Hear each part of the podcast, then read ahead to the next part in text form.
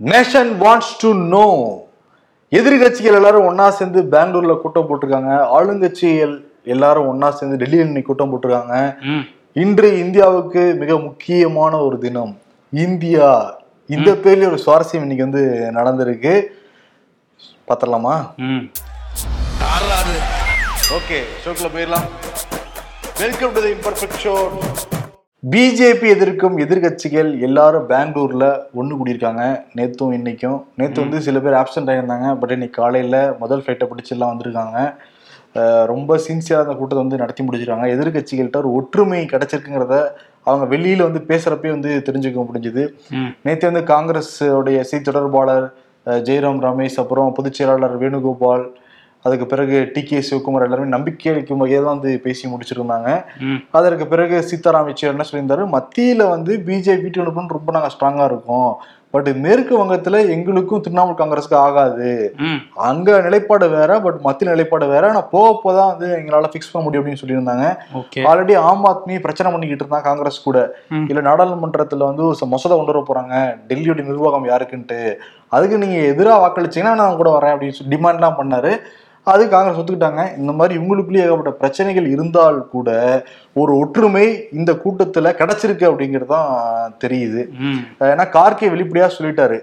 காங்கிரஸ் வந்து ஆட்சியை பிடிக்கணும்னோ இல்ல நாங்க வந்து பிஎம் ஆகணும்னோ நாங்க ஆசைப்படவே கிடையாது. அரசியலமைப்பை காக்கணும் மத சார்பின்மையை வந்து காக்கணும் சமூக நீதியை வந்து காக்கணும். ஜனநாயகத்தை காக்கணும் சொல்லியிருக்காரு. தான் நாங்க வந்து பாடுபட்டு ஒண்ணு சேர்க்கிறோம் நாங்க அப்படிங்கறது ஆரம்பத்திலே காங்கிரஸ் சரண்டர் ஆயிட்டாங்க. கூட்டணி கட்சிகள்கிட்ட மொத்தம் இருபத்தாறு கட்சிகள் இன்னைக்கு வந்து ஆஜராயிருக்காங்க.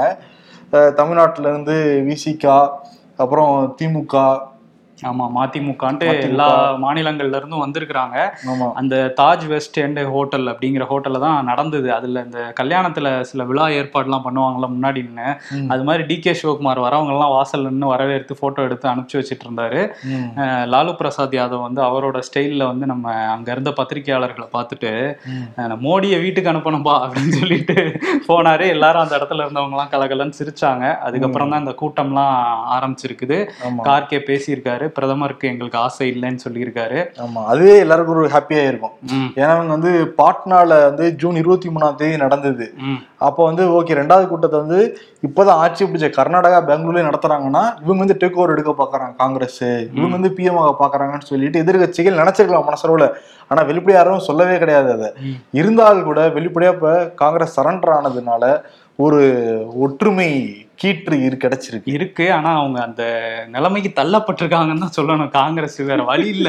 எப்படியாவது இவங்களை வீட்டுக்கு அனுப்புங்கப்பாங்கிற மூடுக்கு வந்து அவங்க வந்துட்டாங்க. ஆமா. சோ அதெல்லாம் பேசியிருந்தாங்க. அந்த அலையன்ஸ்க்கு ஒரு பேர் வேற வச்சிருக்கிறாங்க. கிரியேட்டிவா கிரியேட்டிவ் வச்சிருக்காங்கன்னா அதுக்கு முன்னாடி நிறைய ஆப்ஷன்ஸ் எல்லார்ட்டையும் கேட்டாங்க. நீங்களே வந்து ஆப்ஷன்ஸ் கொடுங்க. அதுக்கு என்ன வந்து வச்சிருந்தாங்கன்னா இந்தியா. அப்படிங்கிறது மட்டும் அதுல நிச்சயம் இருக்கணும். யுனைடெட் அப்படிங்கிறது இருக்கணும் அப்படிங்கிற மாதிரி யோசிங்க அப்படிலாம் சொல்லியிருந்தாங்க. ஓகே இவர் திருமாவளவன்லாம் சஜஷன்லாம் கொடுத்திருந்தாரு. ஆளுநர் சஜஷன்ஸ்லாம் கொடுத்திருந்தாங்க. ஆ. வைக்க கூட கொடுத்திருந்தாரு. ஆ. ஆனா கடைசியில என்ன வந்து ஃபார்ம் ஆயிருக்கான எதிர்கட்சிகளுடைய அந்த கூட்டணியோட பேரு இந்தியா தான். இந்தியானே வச்சிருவோம். ஆமா. அப்படின்ட்டு. Indian National Developmental Inclusive Alliance okay இந்திய தேசிய வளர்ச்சி வளர்ச்சி முன்னேற்றம். உள்ளடக்க கூட்டணி அப்படின்னு வச்சுக்கலாம். இல்ல ஒருங்கிணைந்த கூட்டணி. அது தமிழுக்கு வந்து நம்ம தமிழ் படுத்தணும். பிஜேபி வந்து இவங்க என்ன பண்ணாலும் அதுக்கு ஆப்போசிட்டா பண்ணுவாங்க. ஒருவேளை பாகிஸ்தான் வச்சிருவாங்களோ கூட்டணிக்கு. ஆன்டி இந்தியா அது வந்து என்டிஏ தான் என்டிஏ தானா? அவங்க பேர்லாம் மாத்தல அத. சரி இங்க வந்து எல்லாம் பேசி முடிச்சிருங்க பட் அந்த சீட் ஷேரிங்க பத்தி எல்லாம் பெருசா இங்க டிஸ்கஸ் பண்ணிக்கல. ஆனா மம்தா என்ன சொல்றாங்க? வெஸ்ட் பெங்கால்ல நாங்க தான் பண்ணிப்போம். நாங்க வந்து தெலுங்கானால வேணா ஆதரவு கொடுக்குறோம் அப்படிங்கிற மாதிரி சில பேச்சுக்கெல்லாம் இருக்காங்க. தெலுங்கானால உங்களுக்கு முதல்ல கட்சி இருக்கா? அதுதான். அதெல்லாம் ஒண்ணு கொஞ்சம் போக போக எல்லாம் தெளிவுபடுத்துவாங்கன்னு ஒரு நம்பிக்கை இருக்கு. ஆனா இப்ப ஆட்சியில் இருக்கிறவங்க ஒரு பதினோரு கட்சிகள் வந்திருந்தாங்க. இந்த எதிர்க்கட்சி கூட்டத்துக்கு. அதுவும் ஏழு முதலமைச்சர் வந்து இந்த கூட்டத்துல வந்து கலந்துக்கிட்டாங்க. ம். எல்லாருமே முக்கியமான லீடர்ஸ்னு சொல்லலாம். முக்கியமான ஓட் பேங்க்ஸ் வச்சிருக்க கட்சிகள் வந்து சொல்லலாம். ஆமா ஆமா ஆப்போசிஷன் முக்கியமான ஆப்போசிஷன் லீடர்ஸும் வந்திருந்தாங்க. அந்தந்த மாநிலத்துல இருக்கும்போது அகிலேஷ் யாதவ் வந்திருந்தாரு. ஆமா. அந்த மாதிரி ஸ்ட்ராங்கான தலைவர்கள் நிறைய பேர் வந்திருந்தாங்க. முன்னாள் முதல்வர் வந்திருந்தாங்க. அடுத்து இவங்க முதல்வர் ஆவாங்க கணிக்கக்கூடியவங்க எல்லாம் வந்திருந்தாங்க. இங்க ஜம்மு அண்ட் காஷ்மீர்ல இருந்து இவங்க வந்திருந்தாங்க. உமர் அப்துல்லா வந்திருந்தாரு. தேர்தல் நடந்துச்சுன்னா அவர் தான் ஜெயிப்பாங்கலாம் சொல்றாங்க கருத்து கணிப்புல. ஓகே வந்து போக போதான் வந்து தெரியும். ஆமா இதுல இன்னொரு இது அவங்களுக்கு ஒரு அந்த எதிர்க்கட்சிகளுக்கு ஒரு ப்ளஸ் இருக்கு. என்னன்னா இந்தியான்னு கூட்டணி பேர் வச்சிருக்காங்கல்ல. ஏதாவது பிஜேபில இருந்து எதிர்த்து பேசினா இந்தியாவே எதிர்த்து பேசிட்டீங்க பாருங்க நீங்க அப்படின்னு சொல்லலாம்ல. லாஜிக்கா இருக்குல்ல. ஆமா அந்த மாதிரி யோசிச்சு தான் பேர் ஆனா வச்சிருக்காங்க தேர்தல் ஆணைகளே பஞ்சாயத்து பண்றதுக்கும் வாய்ப்பு இருக்குல்ல.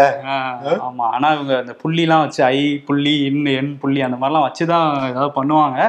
பட் கூட்டணி பேர் தானே கட்சி பேர் இல்லைல்ல சோ பிரச்சனை வருமாங்கிறது இப்போதைக்கு. நம்ம சொல்ல முடியாது ஆனா இன்னைக்கு காலையில அந்த கூட்டம் நடக்கிறதுக்கு முன்னாடி.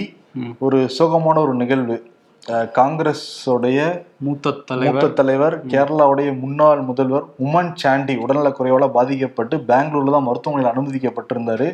அவருக்கு வந்து அந்த தொண்டையில புற்றுநோய் இருந்திருக்கு. ஒரு மூணு நாலு மாதமே ட்ரீட்மெண்ட் வந்து எடுத்துட்டு இருந்தாரு இன்னைக்கு. காலையில அவர் வந்து மறைஞ்சிருக்காரு ஸ்டாலின் ராகுல் காந்தி கார்கே சோனியா காந்தி எல்லாருமே போய் ஒரு அஞ்சலி செலுத்திட்டு தான் அந்த நிகழ்ச்சிக்கே வந்திருந்தாங்க. ஆமாம் அவர் வந்து அந்த ஐம்பத்தி மூன்று ஆண்டுகள் ஒரே தொகுதியில் ஜெயிச்ச ஒரு எம்எல்ஏவா அவர் தான் இருக்கிறாரு. பன்னெண்டு முறை ஜெயிச்சிருக்காரு. அந்த புதுப்பள்ளி அப்படிங்கிற தொகுதியில இவருக்கு வந்து அந்த ட்ரீட்மெண்ட் வந்து ஒழுங்கா கொடுக்கப்படல அப்படின்னு சொல்லிட்டு கேரள அரசே அங்க வந்து கம்யூனிஸ்ட் ஆட்சி இருந்தா கூட அவங்களும் முன் வந்திருந்தாங்க. ஏன்னா இவர் ஒரு எல்லாரோடையும் நல்ல இணக்கத்தோட இருக்கக்கூடிய ஒரு தலைவர் ஒரு முக்கியமான எளிமையான ஒரு அஹ், முதல்வரா இருந்தவர். ஸோ அதனால எல்லா கட்சிகளுமே அவருக்கு வந்து ரொம்ப நெருங்கிய இருந்ததுனால எல்லாருமே வந்து இரங்கல்லாம் தெரிவிச்சிருந்தாங்க. கார்கே அழுதாரு. கண் கலங்கி நான் கண்ணாடியெல்லாம் கழட்டி கண்ணெல்லாம் தொடச்சுக்கிட்டாரு. ஓகே அவருடைய ஆத்மா வந்து சாந்தி அடையட்டும். இவங்க எதிர்கட்சிகளுடைய அந்த கூட்டணி பலம் அவங்களுடைய ஒற்றுமை இன்னும் போக போக தான் வந்து தெரியும். ஏன்னா சீட் ஷேரிங்லாம் இருக்கு. ஆமாம். அதுலதான் ஒரு முகம் வேணும் அதுவும் இருக்குது. அவன் ஆனா முகத்தை வச்சு போனா மட்டும்தான் அவங்களுக்கு ஒரு ப்ளஸ் பாயிண்டா இருக்கும். அங்க மோடின்னு இருப்பாங்க கேள்விக்குறியா இருந்துச்சுன்னா அதுவே ஒரு மக்கள் மத்தியில ஒரு வீக் பாயிண்டா தான் தெரியும். கண்டிப்பா. சரி எல்லாம் போக போக டிசைட் பண்ணிடுவாங்க. காங்கிரஸ் தான் இல்லைன்னு கை தூக்கிட்டாங்கல்ல. ஆனா யுக்தியான்னு தெரியல. காங்கிரஸ் இல்லைன்னா நாங்க? இல்லப்பா அப்படின்னு ஏங்க உங்களை விட்டா யாருங்க அப்படிங்கிற மாதிரி இருக்குது. இருக்கு. ஆனா அவ்வளவு சந்தேகப்பட முடியல. ம். அந்த சைடு கட் பண்ணி அப்படி இந்த சைடு வருவான். இங்க அவங்க கூட்டத்தை வச்சிருக்காங்களா இல்லையா? ஆமா. என்டிஏ. டெல்லியில இருந்து கூட்டம். இவங்க இருபத்தாறு கட்சி அவங்க முப்பத்தெட்டு கட்சி. நாங்க எப்பயுமே வேற லெவல் தாங்க. சரி இவங்க தான் தனியா மோடிங்கிற பிம்பமே போதுன்றாங்களே எதுக்கு இவ்வளவு கட்சி? இல்லப்பா கொஞ்சம் அவங்க பயப்பட ஆரம்பிச்சிருக்காங்க. அவங்களோட அந்த பதட்டப்படுறதுலயே தெரியுது. இன்னைக்கு வந்து மோடி வந்து அந்த கூட்டம் ஆரம்பிக்கிறதுக்கு முன்னாடியே பொங்கி இருக்காரு எதிர்க்கட்சிகள் வந்து குடும்பத்துக்காக அரசியல் பண்றவங்க அப்படின்ட்டு இருக்காரு இன்னொரு விஷயம் வந்து அவரு எங்க பேசியிருக்காருன்னா அந்த வீர சாவர்கர்னு சொல்லிட்டு ஏர்போர்ட் திறந்து வச்சிருக்காங்க. அந்த ஏர்போர்ட்ல வீர சாவர்கரை மறந்துட்டாரு அவரு. எதிர்கட்சி எதிர்கட்சியில பொழந்துகிட்டு இருந்தாரு. திமுக எல்லாம் உண்டிலன்னு பண்ணிக்கிட்டு இருந்தாரு. ஆமா திமுகவை நான் தேசிய கட்சி ஆக்கியே தீர்வேங்கிற மாதிரி அவர் பேசிக்கிட்டே இருக்காரு. மத்திய பிரதேசத்துல பேசினாரு இப்ப டெல்லியில இருந்து அந்த வீடியோ கான்பரன்சிங் மூலம் பேசியிருக்காரு. கோபாக் ஸ்டாலின் இன்னைக்கு ட்ரெண்ட் இன்னைக்கும் இந்தியா வந்திருக்கு. அது ஒரு முடிவோட தான் இருக்கிறாங்க. அதெல்லாம் பேசியிருந்தாரு. அப்புறம் இன்னொரு விஷயம் சொல்லியிருக்காரு. சுய லாபத்துக்காக வந்து அரசியல் நடக்கிறதுனால இந்தியா வந்து வளர்ச்சி அடையாம இருக்கு. அந்த வளர்ச்சி தடுத்து நிக்குதுங்கிற மாதிரி சொல்லியிருக்காரு. சில நேரங்கள்ல வந்து அவர் உண்மையை வந்து அது கரெக்டா சொல்லிடுவாரு அது மாதிரி சொல்லியிருந்தாரு. ஆமா சரி வரும். அது முப்பத்தெட்டு கட்சிகள் ஒண்ணு சேர்த்துருக்காங்கல்ல. இப்ப தமிழ்நாட்டுல இருந்து அதிமுக பிரதான எதிர்க்கட்சி தான் மாற்றுக்கிறது கிடையாது. நிறைய ஓட் பேங்க்லாம் வச்சிருக்காங்க. பாமக வட தமிழ்நாட்டுல நல்ல ஒரு வெயிட்டான ஒரு பார்ட்டி தான். ஆமா. அப்புறம் தமிழ் மாநில காங்கிரஸ். அவங்க சைக்கிள் எழுதிட்டு அப்படியே டெல்லி கிளம்பி போயிருக்காரு ஜி கே வாசன். அதுக்கப்புறம் என்னன்னா இன்னொரு கட்சி இந்த மாதிரி முப்பத்தெட்டு கட்சிகளை நான் சொல்றேன். நிறைய சின்ன சின்ன கட்சிகள் இருக்குன்னு வச்சுக்கோங்க. இதுல இன்னொரு கட்சியோடைய பேர் வந்து இந்திய மக்கள் கல்வி முன்னேற்ற கழகம். கல்வி முன்னேற்ற கழகமா? இந்திய மக்கள் கல்வி முன்னேற்ற கழகம். இந்த கட்சி வந்து எந்த மாநிலத்தை சேர்ந்ததுன்னு கண்டுபிடிக்க முடியுதா? யூபி பீகார் எவ்வளவு எம்பிஸ் எம்எல்ஏஸ் எல்லாம் இருப்பாங்க கணிக்க முடியுதா? இருக்க மாட்டாங்க. வேற கேள்விப்பட்டதே இல்ல. ஆனா அந்த பக்கம் ஏதோ ஒரு கட்சியா இருக்கும்னு இல்ல தமிழ்நாட்டை சேர்ந்த ஒரு கட்சி தான் தமிழ்நாட்டுல அப்படி ஒரு கட்சியா? இவங்களா கிளம்பி அங்க போயிருக்காங்கப்பா. ஆஹா இந்த முப்பத்தெட்டுன்னு காட்டுறதுக்காக நேத்து முந்தா நேத்து கட்சி ஆரம்பிச்சவங்க கூப்பிட்டுருக்காங்க. யார் யாரும் லெட்டர் பேடுறத கிளம்பி வந்திருக்கப்பான்னு கூப்பிட்டுருக்காங்க. அப்படிதான் அந்த முப்பத்தெட்டா? இப்ப மதிமுக கூட ஒரு எம்பி இருக்காங்க எம்எல்ஏ இருக்காங்க. இருக்காங்க. ஓகே கம்மியான லெவல் இருந்தா கூட பட் ஏதோ பண்றாங்கன்னு வச்சுக்கலாம். பட் இவங்க எல்லாம் எங்க இருக்காங்கன்னு லெட்டர் பேடை தாண்டி பார்க்கவே முடியாது. அவங்க எல்லாமே அவங்க எல்லாம் கூப்பிட்டு வச்சுதான் முப்பத்தெட்டு கட்சிகள் இருக்கு அப்படிலாம் காட்டிக்கிறாங்க. என்ன ரீசனா லைட்டா அவங்களுக்கு மனசுக்குள்ள பயம் வர ஆரம்பிச்சிருச்சுங்கிறத இந்த மாதிரி செயல்கள் மூலமாவே தெரியுது. ஏன்னா வந்து ஏழு முதல்வர் கலந்துக்கிட்டாங்கல்ல. இங்க வந்து பத்து ஸ்டேட்ல ஆட்சியில் இருக்காங்க பிஜேபி ஆமா. அது பிஜேபி தான். இன்னொன்னு வந்து கூட சேர்த்துக்கலாம்னா இவரை. ஷிண்டே அவரும் பிஜேபி தான். சரி பிஜேபி கூட்டணி ஆட்சி தான் அங்கேயும். ஆமா அடுத்து வரப்போற மத்திய பிரதேசத்துலயும் சரி ராஜஸ்தான்லயும் சரி எல்லாமே திருப்பியும் காங்கிரஸ் ஆட்சி தான் வரும்னு வந்து குறிப்பிட்டு சொல்லிக்கிட்டு இருக்காங்க. பட் ஆனா கொஞ்சம் பயந்த மாதிரி தான் தெரியுது. கூட்டத்துல வந்து இவங்களுக்கு போட்டி கொடுத்தா நடத்துறாங்க. பிளானிங்கா முன்னாடி பண்ணவே இல்லை இல்ல. பதினெட்டாம் தேதி. நேஷனல் லெவல்ல இந்த செய்தி போயிடக்கூடாது. அதனால நம்ம பண்ணலாம்னு சொல்லிட்டு தான் பண்ணதா காங்கிரஸ் குற்றச்சாட்டு வைக்கிறாங்க. ஆமா. பட் வந்து தொடங்கி இருக்கு அந்த கூட்டம். நம்ம பேசிட்டு இருக்க நேரத்துல வெளியே வந்து பிரஸ் மீட்ல மோடி மோடி சொல்ல மாட்டாரு. வேற யாராவது வந்து பிரஸ் மீட்ல சந்திச்சு என்ன பேசணும் அப்படிங்கறது சொன்னதுக்கு அப்புறம் நம்ம அதை விரிவா பேசலாம். நாளைக்கு வந்து விரிவா பேசலாம். அதே மாதிரி பிஜேபி பொறுத்த வரைக்கும் அயோத்தியா ராமர் கோயில் கும்பாபிஷேகம் நடந்ததுக்கு பிறகுதான் தேர்தல் சந்திக்கணும்னு அவங்க நினைச்சுக்கிட்டு இருக்காங்க. வேலை வந்து எண்பது பர்சன்ட் முடிஞ்சிருக்கான் அக்டோபர் நவம்பருக்குள்ளார கம்ப்ளீட்டா ஃபினிஷ் பண்ணுவாங்க அப்படின்னு சொல்றாங்க. அந்த கருவறைக்குள்ள ராமர் சிலையை வைப்பாங்கல்ல? ஆமாம். அந்த சிலை வந்து ஜனவரி பதினாலுல இருந்து இருபத்தி நாலுக்குள்ள வந்து பிரதிஷ்டை வந்து பண்றாங்களாம். அதற்கு பிறகு கும்பாபிஷேகம் அப்படியே எலெக்ஷன் அப்படியே வந்து ராமராட்சி கொண்டு வர போறாங்களாம் அப்படியா? இந்த பிளான்லாம் வேற வச்சிருக்காங்களா? ஆமா. ஆனா இந்த கூட்டம் பத்தி பேசணும்ல. ரெண்டு கூட்டத்திலயும் கலந்துக்கிட்ட ஒரு கட்சி இருக்கு. ரெண்டு கூட்டத்திலயுமே கலந்துக்கிட்டு இருக்காங்க. தெரியும் எனக்கு. தேசியவாத காங்கிரஸ் சித்தப்பா வந்து இதுல கலந்துக்கிட்டாரு சரத் பவார். அஹ், இவர் வந்து அஜித் பவார் வந்து இதுல பிஜேபி கூட்டணி கூட்டத்துல வந்து கலந்துக்கிட்டாரு. இ- நீங்க நேத்து சொன்னீங்களா பி டீமா இருக்குமோனா அப்ப இந்த சந்தேகம் வருது. ஒருவேளை சரத் பவார் ஸ்பையா அனுப்பிச்சு விட்டுருப்பாங்களோ? நீ போய் எதிர்க்கட்சி கூட்டத்துல என்ன நடக்குதுன்னு கேட்டு வந்து எங்கள்கிட்ட சொல்லுங்க அப்படின்னு சொல்லியிருக்காங்களா என்னன்னு தெரியல. ஏன்னா பெரிய ஒரு ஃபைட் இல்லை. நேத்து கூட வந்து அஜித் பவார் வந்து போய் சந்திச்சிருக்காரு சரத் பவாரை. நேத்தும் போய் கால்ல எல்லாம் விழுந்திருக்கிறாங்க எங்க பக்கம் வந்துருங்கன்னு கூப்பிட்டுருக்காங்க. அவர் அந்த இடத்துலயும் எதுவுமே பேசல. அமைதியா தான் இருந்திருக்காரு. இது அடிக்கடி இப்படி சந்திப்பாங்களா? என்ன சண்டை போட்டா? தெரியல எனக்கு. முதல்ல வந்து சரத் பவாருடைய ஒய்ஃப் உடம்பு சில அஜித் பவார் சந்திச்சாரு. சரி ஓகேப்பா சித்தி மேல இருக்க பாசம் வந்திருப்பாருன்னு சொல்லலாம். ஆனா நேத்து இருபத்தி நாலு மணி நேரத்துக்குள்ளார ரெண்டு முறை அஜித் பவார் வந்து சந்திச்சுட்டு போயிருக்காரு சரத் பவார். அதானே. அவர் கோர்ட்டுக்கும் போக மாட்டேங்கிறாரு. தேர்தல் ஆணையத்துல போட்டு உட்காந்துக்கிறாரு தேர்தல் ஆணையத்துல போட்டு உட்கார்ந்தா ஆகும் மாச கணக்கா ஆகும். கட்சி எங்களுக்கு தான் ரெண்டு பேரும் சண்டை போட்டதெல்லாம் நம்ம இங்க அதிமுகல பாத்திருக்கோம் சிவசேனால பாத்திருக்கோம் இங்க பார்க்கவே இல்லையே. அதான். ஏதோ ஒரு பிளான் இருக்குன்னு நினைக்கிறேன். இல்ல நிறைய பேர் சந்தேகம் இருக்கு இந்த காங்கிரஸ் கூட்டணி இருக்காங்கல்ல. அகிலேஷ் யாதவ். அகிலேஷ் யாதவ் கூட அங்க பிஜேபி எதிர்த்துக்கிட்டு இருக்காரு மாநிலத்துல. ஓகே. சரத் பவார். அஹ் இருக்காங்க. சரி பார்ப்போம் எல்லாம் கூடி வரட்டும் வர வரதான் தெரியும். இன்னொரு பக்கம் இந்த நார்த் இந்தியா பத்தி பேசும்போது தாஜ்மஹாலையும் வந்து யமுனை நீர் வெள்ளம் வந்து சூழ்ந்துருச்சு. படிப்படியா தான் டெல்லியில குறைஞ்சிக்கிட்டு இருக்கு அந்த வெள்ளம்ங்கிறது. பட் ஆனா முக்கியமான இடங்கள் மகாத்மா காந்தி சமாதி அப்புறம் வந்து உச்சநீதிமன்றம் இப்போ தாஜ்மஹால்னு எல்லா இடத்துக்கும் அந்த யமுனை வந்து வந்துருச்சு அந்த வெள்ளப்பெருக்கு அமைச்சர் பொன்முடி தமிழ்நாடு உயர்கல்வித்துறை அமைச்சர் பொன்முடி வீடு அலுவலகம் அவருக்கு சொந்தமான இடங்கள்ல நேத்து அமலாக்கத்துறை வந்து ரைட் பண்ணியிருந்தாங்க. விழுப்புரம் அப்புறம் சென்னை சைதாப்பேட்டை உள்ளிட்ட இடங்கள்ல. மொத்தம் ஒன்பது இடங்கள்ல இந்த ரைட் நடந்தது. பதிமூணு மணி நேரம் அமைச்சர்கிட்ட வந்து விசாரணை வந்து பண்ணியிருக்காங்க. அதுக்கப்புறம் நிறைய டாக்குமெண்ட்ஸ் வேறு எடுத்துருக்கிறதா வந்து சொல்றாங்க. மொத்தம் நாற்பத்தோரு கோடிக்கான கரெக்டாக சொல்லணும்னா நாற்பத்தோரு கோடியே தொண்ணூறு லட்சம் ரூபாய்க்கான ஃபிக்ஸட் டெபாசிட் ரசீது வந்து எடுத்துருக்காங்களாம். ஓகே. அதையும் தாண்டி லேப்டாப் பென்டிரைவ் ஏகப்பட்ட ஆவணங்களையும் பறிமுதல் செஞ்சிருக்காங்க அமலாக்கத்துறை. இன்னொரு பக்கம் கௌதம சிகாமணி கிட்டையும் அமலாக்கத்துறை விசாரணை வந்து பண்ணிக்கிட்டு இருந்தாங்க. நேற்று இரவு வந்து நம்ம நினைச்ச மாதிரியே சாஸ்திரி பவனுக்கு அமைச்சர் வந்து கூட்டிட்டு போயிருக்காங்க. முக்கியம் அமலாக்கத்துறை வந்து ரெண்டே ரெண்டு விஷயம் வச்சு தான் நிறைய கேள்விலாம் வந்து கேட்டிருக்காங்களாம். ஃபர்ஸ்ட் என்னன்னா ரெண்டாயிரத்தி ஆறுல இருந்து ரெண்டாயிரத்தி பதினொன்று வரைக்கும் அமைச்சர் பொன்முடி உயர்கல்வித்துறை அமைச்சராக இருந்தார். அதே சமயத்துல கனிம வளத்துறை அமைச்சராக இருந்திருக்காரு. அந்த சமயத்துல அவருடைய மகன் அவருடைய உறவினர் ஜெயச்சந்திரன் பேர்ல ஒரு செம்மண் குவாரி எடுத்து கொடுத்துருக்காரு. அந்த செம்மண் குவாரியில இருந்து சுமார் ரெண்டு லட்சத்தி நாற்பத்தாயிரம் யூனிட் வந்து முறைகேடா அவங்க வந்து எடுத்திருக்காங்கன்னு சொல்லிட்டு தான் குற்றச்சாட்டு. அந்த ஏரியா மக்கள் புகார் கொடுத்தாங்கன்னு சொல்லிட்டு தான் அதிமுக ஆட்சியில வழக்கு போடப்பட்டது. அந்த வழக்கு நடந்துகிட்டு தான் இருந்தது. இன்னொன்று வந்து கௌதம சிகாமணி வெளிநாடுகள்ல வந்து ஆர்பிஐயோட விதிகளுக்கு மீறி வந்து இன்வெஸ்ட் பண்ணியிருக்காருங்கிற குற்றச்சாட்டு. இதை ரெண்டும் வச்சு தான் வந்து விசாரிச்சிருக்காங்க அமலாக்கத்துறை. அப்புறம் நேற்று நைட்டு அங்கே சாஸ்திரி பவன்ல விசாரிச்சவங்க அப்புறம் விட்டுருக்காங்க. அப்புறம் இன்னைக்கு ஈவினிங் வந்து வரணும்னு சொல்லி உத்தரவு வந்து போட்டிருக்காங்க. அமைச்சர் பொன்முடிக்கு. ஆமாம் போட்டிருக்காங்க. நேற்று இரவு அதாவது அதிகாலை மூன்றரை மணி வரையும் அந்த சாஸ்திரி பவன் அமலாக்கத்துறை அலுவலகத்தில் வந்து விசாரணை நடந்திருக்குது. விசாரணை முடிஞ்சதுக்கப்புறம் அவர் வீட்டுக்கு கிளம்பி போனதுக்கப்புறம் திமுக வழக்கறிஞர் சரவணன் வந்து ஒரு பேட்டி கொடுத்திருந்தாரு. அவங்க வந்து அவர் ஒரு 72 ரெண்டு வயசானவர். அவரை வந்து கூப்பிட்டு வச்சு சித்திரவதை பண்ணியிருக்காங்க. மன உளைச்சல் கொடுத்துருக்காங்க. இது வந்து ரொம்ப அமலாக்கத்துறை அலுவலகமா இல்லை சித்திரவதை கூடமான்னு தெரியலன்னுலாம் பேசியிருந்தாரு. இன்னொரு விஷயம் என்ன சொல்றாருன்னா ஆளுநரை வந்து தொடர்ச்சியா வந்து அமைச்சர் பொன்முடி வந்து எதிர்த்துக்கிட்டு இருந்தாரு. குறிப்பா அந்த புதிய கல்விக் கொள்கையை வந்து கொண்டு வர விட மாட்டோம்னு பேசிட்டு இருந்தாரு. அதனால ஒரு அரசியல் பழிவாங்கலுக்காக பல வருஷம் முன்னாடி உள்ள வழக்கெல்லாம் இப்ப தூக்கிட்டு வந்திருக்கிறாங்க அப்படின்னு சொல்லியிருக்காரு. இந்த கடந்த பத்தாண்டு ஆட்சியில அதிமுக முன்னாள் அமைச்சர்கள் மேல உள்ள வழக்கெல்லாம் அனுமதியே கொடுக்க மாட்டேங்குது மத்திய அரசு. இது வந்து ஒரு அரசியல் பழிவாங்கல்ன்ட்டு அவர் பேசியிருக்காரு. ஸோ திரும்ப நாலு மணிக்கு ஆஜராக சொல்லியிருக்காங்கங்கிற தகவலையும் அவர் சொல்லியிருந்தாரு. தலைமைச் செயலகத்திலையும் அமைச்சருடைய அலுவலகத்துல பலத்த பாதுகாப்பு போடப்பட்டிருந்தது. தலைமைச் செயலகத்துக்குள்ள யார் யார் என்ட்ரா வராங்களோ எல்லாம் முழு விவரம் கேட்டதுக்கு பிறகுதான் அலுவ அந்த தலைமைச் செயலகத்திலிருந்து விட்டாங்க. ஏன்னா செந்தில் பாலாஜி விசாரணை அப்ப தலைமைச் செயலகத்திலே இப்ப சோதனை நடத்தினாங்களா இல்லையா? எப்படி இருந்தாலும் தலைமைச் செயலகத்துல சோதனை நடத்தணும்னா அங்க அனுமதி வாங்கிட்டு தான் வர முடியும் அமலாக்கத்துறையினால. ஆனா முன்கூட்டியே பலத்த பாதுகாப்பு வந்து போடப்பட்டிருந்தது.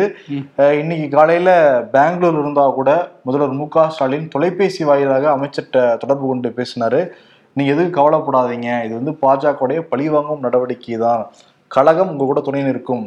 சட்ட ரீதியான போராட்டத்தை நாம் நடத்துவோம் தைரியமா எதிர்கொள்ளுங்கன்னு சொல்லிட்டு நம்பிக்கை வந்து கொடுத்திருக்காரு. ஆமா போன்ல வந்து ஃபோன் பண்ணி சொல்லியிருக்காரு. அதே மாதிரி அமைச்சர்கள் துரைமுருகன் ரகுபதி உள்ளிட்ட அமைச்சர்கள்லாம் போய் அவர் வீட்டுல பார்த்திருந்தாங்க பொன்முடிய சைதாப்பேட்டையில. என்னென்னப்பா கேட்டாங்க? என்னென்னப்பா எங்கெங்க டாக்குமெண்ட்ஸ் எல்லாம் எடுத்தாங்க? அப்படிங்கிற மாதிரி ஏதாவது இன்னைக்கு அதை கேட்க கேட்டிருக்க மாட்டாங்க. ஆறுதல் சொல்லியிருப்பாங்க. அதே மாதிரி செந்தில் பாலாஜி. ம் செந்தில் பாலாஜி வந்து புழல் சிறைக்கு மாத்திருந்தாங்கல்ல. அங்க வந்து மருத்துவ பரிசோதனைலாம் நடந்தது. அங்க சிறை மருத்துவமனையில தான் இப்போ வச்சிருக்காங்க. இன்னும் செல்லுக்கு மாத்தல. அவருக்கு அந்த ஃபர்ஸ்ட் கிளாஸ் செல்ல அந்த சிறைச்சாலை வந்து சிறை அறை வந்து ரெடி ஆயிட்டு இருக்கான். அவர் கொஞ்சம் அவரோட உடல்நிலை வந்து தேர்னதுக்கு அப்புறம் தான் அங்க மாத்துவோங்கிற மாதிரி தகவல் சொல்றாங்க. அதே மாதிரி ஐநூறு பேருக்கு சம்மன் அனுப்ப திட்டம் வச்சிருக்காங்களாம். மத்திய குற்றப்பிரிவு இந்த வேலை வாங்கி தரேன்னு சொல்லி ஏமாத்தினார்ல செந்தில் பாலாஜி. முதல்ல. நூத்தி ஐம்பது பேர் தான்ப்பா சொல்லிட்டு இருந்தாங்க. இப்ப ஐநூறு பேருக்கு சம்மன் அனுப்புறாங்களாம். ஐநூறு பேரையும் சம்மன் அனுப்பி கூப்பிட்டு விசாரிச்சு முடிச்சு இந்த வழக்குல இருந்து செந்தில் பாலாஜி வெளியே வரதுக்குள்ளார போதும் போதும் ஆகும் போல இருக்கு. அடுத்த நாடாளுமன்ற எலெக்ஷன் வரும் போல இருக்கு. அந்த லெவலுக்கு லென்த் வந்து லிஸ்ட் போயிட்டு இருக்குது. ஆமா. ஏற்கனவே நான் வந்து ஷோவில் சொல்லியிருந்தோம்ல இந்த நூற்பாலைகள் கோவை கரூர் திருப்பூர்ல உள்ள நூற்பாலைகள்லாம் ஸ்ட்ரைக் பண்றாங்க அப்படின்னு சொல்லிட்டு. மத்திய அரசு வந்து அந்த இறக்குமதி வரியை வந்து ரத்து பண்ணணும் அதே மாதிரி மாநில அரசு மின் கட்டணத்தை குறைக்கணும்னு பல கோரிக்கைகள் இருக்கு இப்போ மூணு நாள் ஸ்ட்ரைக் முடிஞ்சிருக்கு இந்த மூணு நாள்லேயே கிட்டத்தட்ட முந்நூற்றி ஐம்பது கோடி ரூபாய் நஷ்டம் ஏற்பட்டிருக்கு அப்படின்னு அந்த சங்கம் சார்பில் சொல்லியிருக்காங்க ம். அஹ் சீக்கிரமா வந்து இது ஏன்னா சிறு குறு தொழில் வந்து அடிக்கடி பிரச்சனை ஆயிட்டே இருக்கு ஸோ இந்த விஷயத்துல சீக்கிரமா மத்திய மாநில அரசுகள் வந்து ஒரு முடிவை எடுக்கணும் முடிவு எடுக்கணும். பட் இப்ப அவங்க பஞ்சாயத்து பாக்குறதுக்கே நேரம் சரியா இருக்கு. தவறான நேரத்துல இந்த போராட்டம் பண்றாங்களோ ஒரு கேள்வி இருக்கு. இருக்க மக்களுக்கு. பட் அவங்களுக்கு இதுவும் வேலை தானே. அதனால பார்த்து தான் ஆகணும். ரெண்டாயிரத்தி பதினெட்டாம் ஆண்டு முதலமைச்சராக இருந்தப்ப எடப்பாடி பழனிசாமி சுமார் ஒரு நாலாயிரத்தி எட்நூறு கோடி டெண்டர்ல முறையீடு பண்ணியிருக்காருன்னு சொல்லிட்டு ஒரு குற்றச்சாட்டு வச்சிருந்தாரு ஆர் எஸ் பாரதி. அப்பவே ஓகேப்பா விசாரிக்கலாப்பான்னு சொல்லிட்டு எடப்பாடி ஆட்சி காலத்திலேயே லஞ்ச ஒழிப்புத்துறை விசாரிச்சாங்க. விசாரிச்சு முடிச்சிட்டாங்க. இப்ப நீதிமன்றத்துக்கு போனார். இல்ல இல்ல அதை நீங்க செல்லாத சொல்லிடுங்க. திரும்பி ஆரம்பத்துல இருந்து இதை விசாரிக்கணும் அப்படின்னு வந்து கோரிக்கை வச்சிருந்தாரு. அது தள்ளுபடி பண்ணிருக்காங்க. அது. எப்படிங்க? அவங்க ஒரு டைம் விசாரிச்சு முடிச்சதுக்கு அப்புறம் திருப்பி அதுல இருந்து போறதா கரெக்டா இருக்கும். இப்ப ஆட்சி மாற்றம் நடந்ததுனால அது இப்படி நீங்க சொல்றது சரியா அப்படின்னு நீதிமன்றம் வந்து கேட்டு ஆர் எஸ் பாரதி மனு தள்ளுபடி. எடப்பாடிக்கு ஒரே எல்லா பக்கமும் வந்து ஆதரவா இருக்க மாதிரியே இருக்கே. இன்னொரு பக்கம் எடப்பாடி பத்தி பேசும்போது சேலம்ல வந்து ஒரு வீடியோ வந்து பரவிக்கிட்டு இருக்குது. ஆமா அந்த அந்த வீடியோ பாக்குறது பாக்குறப்ப ரொம்ப கஷ்டமா இருந்துச்சு. நம்ம செக் பண்ணோம். நம்முடைய அங்க சேலம் நிருபர் இருக்கார்ல ஜான் கென்னடி. அவர்கிட்ட கூப்பிட்டு கேட்டோம். அவர் வந்து என்ன சொல்லியிருந்தாருன்னா இவங்க வந்து சேலம் கலெக்டர் ஆஃபீஸில் வேலை செய்கிற ஒரு தூய்மை பணியாளர் பாப்பாத்தி அப்படிங்கிறவங்க. இவங்களுக்கு வந்து ஒரு மகன் ஒரு மகள். மகள் வந்து மூத்தவங்க. அவங்க வந்து இன்ஜினியரிங் காலேஜில் ஃபைனல் இயர் வந்து படிச்சுக்கிட்டு இருக்காங்க இசிஇ மகன் வந்து பாலிடெக்னிக் இப்போ தான் டென்த்து முடிச்சு போயிருக்காரு. நாற்பத்தாயிரம் பணம் வந்து கேட்டிருக்காங்க அந்த கல்லூரியிலேருந்து. அவங்களால கட்ட முடியல. தொடர்ந்து கல்லூரியிலேருந்து அழுத்தம் கொடுத்துட்டு இருக்காங்க அந்த மாணவர்களுக்கு அம்மா எப்படியாவது பணம் கொடுமா பணம் கொடுமான்னு அம்மாவுக்கு வந்து மகன் வந்து அழுத்தம் வந்து போட்டிருக்காங்க. ஏன்னா இவங்களுக்கு கணவருமே இல்லை. கணவர் இல்லைன்னா பிரிஞ்சு வந்து வாழ்ந்துகிட்டு இருக்காங்களாம். அடா குடும்ப சுமை முழுக்க இந்த பாப்பாய் தான் ஏற்றுக்கிட்டாங்க கலெக்டர் ஆஃபீஸில் வேலை செஞ்சதுனால எங்கேயோ கேள்விப்பட்டிருப்பாங்க போல தெரியுது. அரசாங்க ஊழியர் வந்து இறந்து போயிட்டாங்கன்னா பத்துல இருந்து பாஞ்சு லட்ச ரூபா பணம் கொடுப்பாங்க அப்படின்ட்டு. மகன் திரும்ப அந்த சமயத்துல ஃபோன் போட்டு கேட்டப்ப நான் செத்தாக உனக்கு பணம் கொடுத்துறேன் அப்படிங்கிற மாதிரி அந்த அம்மாவுமே சொல்லியிருக்காங்களாம். இப்ப என்னன்னா பேருந்து வேகமா வந்துகிட்டு இருக்க அந்த பேருந்துல அவங்களே போய் மோதி இறக்குற அந்த வீடியோ காட்சிகளை உலுக்கி எடுக்குது. ஒரு நாற்பதாயிரம் ரூபாய் பணத்துக்காக அதுவும் கல்விக்காக அந்த அந்த வீடியோ இப்போ ரொம்ப கஷ்டமா தான் இருக்கு. கண்டிப்பா. பட் ஆனா என்னன்னா இது வந்து ஆக்சிடென்ட் கிடையாது ஒரு தற்கொலை மாதிரி தானே. ஆனா அந்த பணமும் கிடைக்காதுன்னு தான் வந்து சொல்றாங்க. இப்போ நம்ம நிருபர் ஜான் வந்து அந்த இன்ஸ்பெக்டர் கேட்டிருக்காரு. அந்த விசாரிக்க இன்ஸ்பெக்டர் கேட்டிருக்காரு. அந்த இன்ஸ்பெக்டர் என்ன பண்ணியிருக்கார்? வந்து அந்த கல்லூரிக்கே போய் ஒருத்தவங்க உயிரே போயிருச்சு அந்த பையனை படிக்க வைங்க கொஞ்சம் கட்டணம் இல்லாம அப்படின்ட்டு ரெக்வஸ்ட்லாம் வைக்க போறதா சொன்னாரு. ஓகே. ஆனா அந்த காட்சிகள் அந்த சம்பவங்கள் ரொம்ப டிஸ்டர்ப் தான் பண்ணுது எல்லாரையும். ஆமா இப்படி தவறான யோசனைகளை யார் சொன்னான்னு தெரில அந்த மாதிரி இனிமே யாரும் யார்கிட்டையும் சொல்லாதீங்க சொல்லக்கூடாது. அந்த மாதிரி இருக்கிறவங்கள கண்டுபிடிச்சு நம்ம அவங்கள்ட்ட இருந்து தள்ளி இருக்கிறது தான் நல்லது.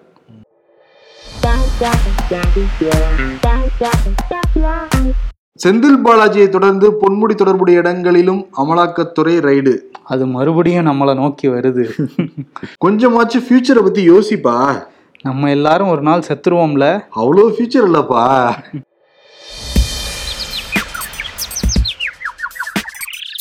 வரும் மக்களவை தேர்தலில் திமுகவை அகற்ற மக்கள் உறுதியெடுக்க வேண்டும் ஜி கே வாசன். மத்தியிலும் திமுக ஆட்சியா இருக்கு கண்ணுங்களா தமிழறியும் மணியன் இன்னும் யாருக்கெல்லாம் ஆதரவு தெரிவிக்கல? எங்க ஸ்கூல் பேரண்ட்ஸ் எலெக்ஷன்ல சுரேஷ் அப்பாக்கும் ரமேஷ் அப்பாக்கும். அரசியல்ல இதெல்லாம் சாதாரணமாப்பா